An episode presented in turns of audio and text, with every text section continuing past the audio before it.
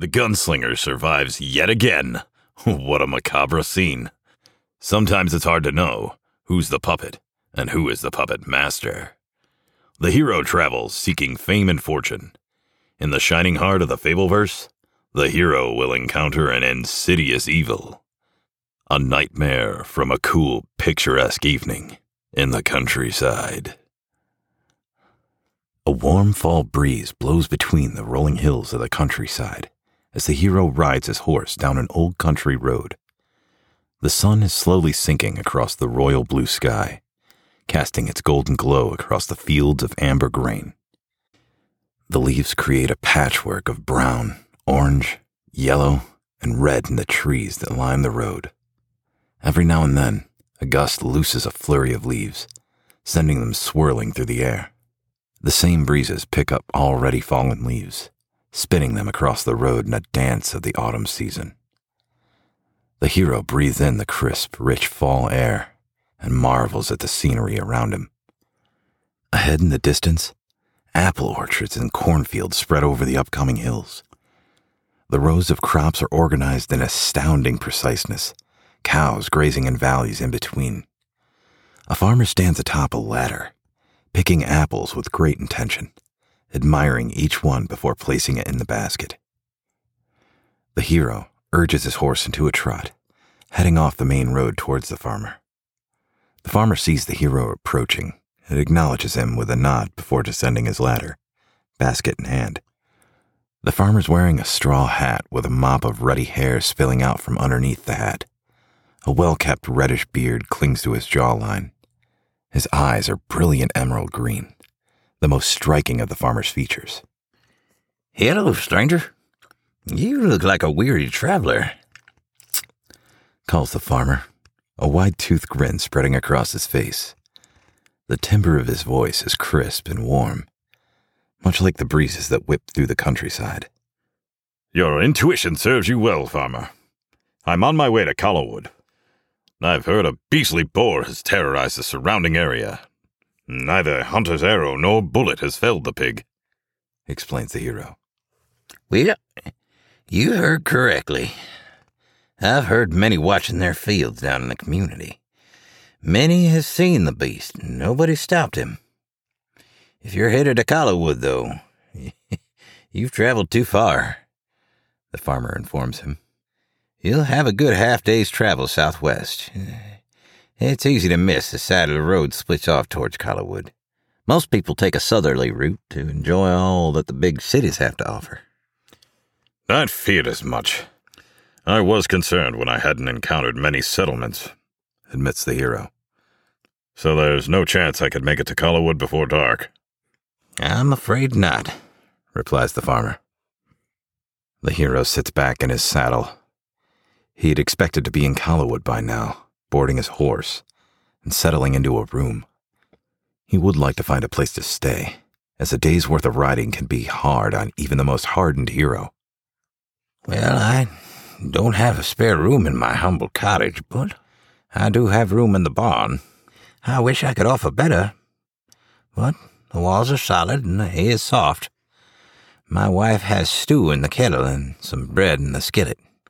It's not much, but it might be a comfort on what a short, chilly autumn night, offers the farmer. The hero, heartwarmed by the generosity, graciously accepts the offer. After a wonderful meal and an equally wonderful conversation, the farmer's wife gives the hero a couple of thick, woolen blankets and a kerosene lamp. The hero opens the door, heading out into the night. The moon is hanging massive in the sky with an orange tint like one of the pumpkins ripening in the farmer's garden. The air is chilly, with a light fog, illuminated by the full moon. The farmer escorts the hero to a pile of hay in the corner of the barn. The hero catches a whiff of a vicious stench in the air. The hero's face contorts as a gag reflex is triggered. The farmer, seeing the hero's reaction, breaks out in righteous laughter. It smells like something died, chokes the hero. That's just the fertilizer, explains the farmer between fits of laughter. All kinds of waste goes in a pit down the hill. You'll catch a whiff every now and then. You'll get used to it. Ensuring that the hero had everything that he needed, the farmer retires for the night. The hero, with a full stomach and a mind at ease, settles into a cozy pile of hay, turns down the kerosene lantern, and drifts peacefully to sleep. The hero awakes with a start. The barn is quiet, the only light coming from the full moon. The hero sits up groggily, looking around, unsure if he was even awake. The hero's eyes are caught by a figure standing at the door of the barn. The silhouette stands menacingly in the doorway, backlit by a glowing fog. A top hat is perched upon the figure's head, and the wide shape of the figure suggests that the figure is wrapped in a large coat. A sinister hand sickle hangs meaningly next to the silhouette. The figure, frozen in place, its gaze on the hero. The hero, believing this to be a nightmare, rolls over and closes his eyes again.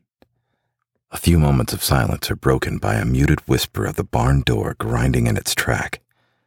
The hero's eyes fly open and he rolls over and grabs the kerosene lamp, turning the knob and lighting the wick. The hero turns just in time to see the monstrosity charging with a sickle in hand. The hero draws his sword to him.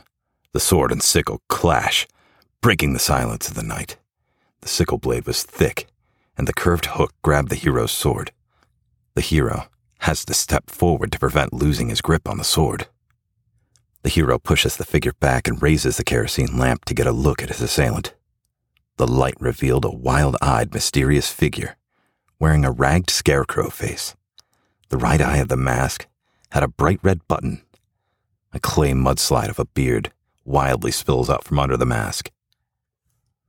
The maniac charges again, swinging his sickle madly, the hero blocking and evading his swings groggily.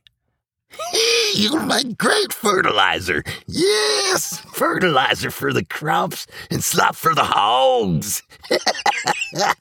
Chuckles the attacker. I'll harvest you just like the wheat in the field. the harvester glares, a single emerald eye glaring from under the mask. The hero realizes he's fallen into the trap of this maniacal farmer. The hero, awake and alert now, rushes the harvester, swinging a single saber while holding the lantern in his offhand. The crazed harvester's frenzied attacks and heavy sickle were battering on the hero when he was disoriented. But now that the hero was alert, he was gaining the upper hand. The hero had stared down his share of bandits and swordsmen in his time. The heavy sickle struggles to keep up with the hero's deft sword. Blocking the heavy blade was difficult, but deflecting and evading the attacks were matters of technique that the hero had spent years honing. Technique begins to win out over, driving the harvester back.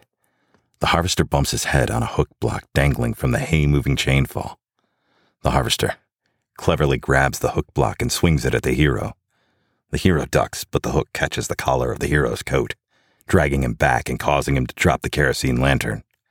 The lamp breaks as it hits the ground, causing flaming kerosene to ignite the hay in the barn. The flames quickly spread across the floor and begin to lick the walls of the barn. The harvester grabs the chain, pulling the hero off the ground. The harvester tries to tie the chain off, but the hero grabs onto the chainfall and pulls himself up into the rafters, shredding his jacket. He begins to make his way across the rafters to the loft as the harvester cuts him off, edging his way out onto the rafters. The lower story of the barn is a raging inferno and is quickly climbing up the barn walls. The hero stares around, realizing the harvester's singular focus precludes their survival and rests solely on the hero's demise.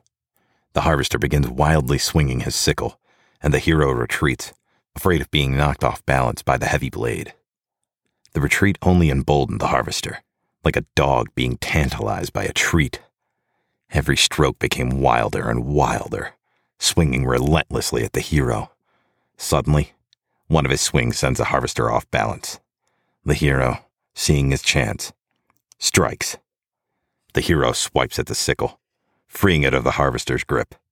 The hero follows this with a slash, bringing the blade across the right side of the harvester's face. The harvester cries out in agony, clutching at his right eye, falling backward from the rafter beam. The hero watches as he falls into the inferno below. The light of the dawn slowly creeps across the rolling hills. The fog, settled in the valleys, begins to disperse as the sunlight chases it away. Smog does, however, linger on the farm, as the remnants of a barn still smoke and smolder. A figure slowly and painfully drags itself across the yard, sickle in hand. Breathing his last, the harvester stares on as night turns to day.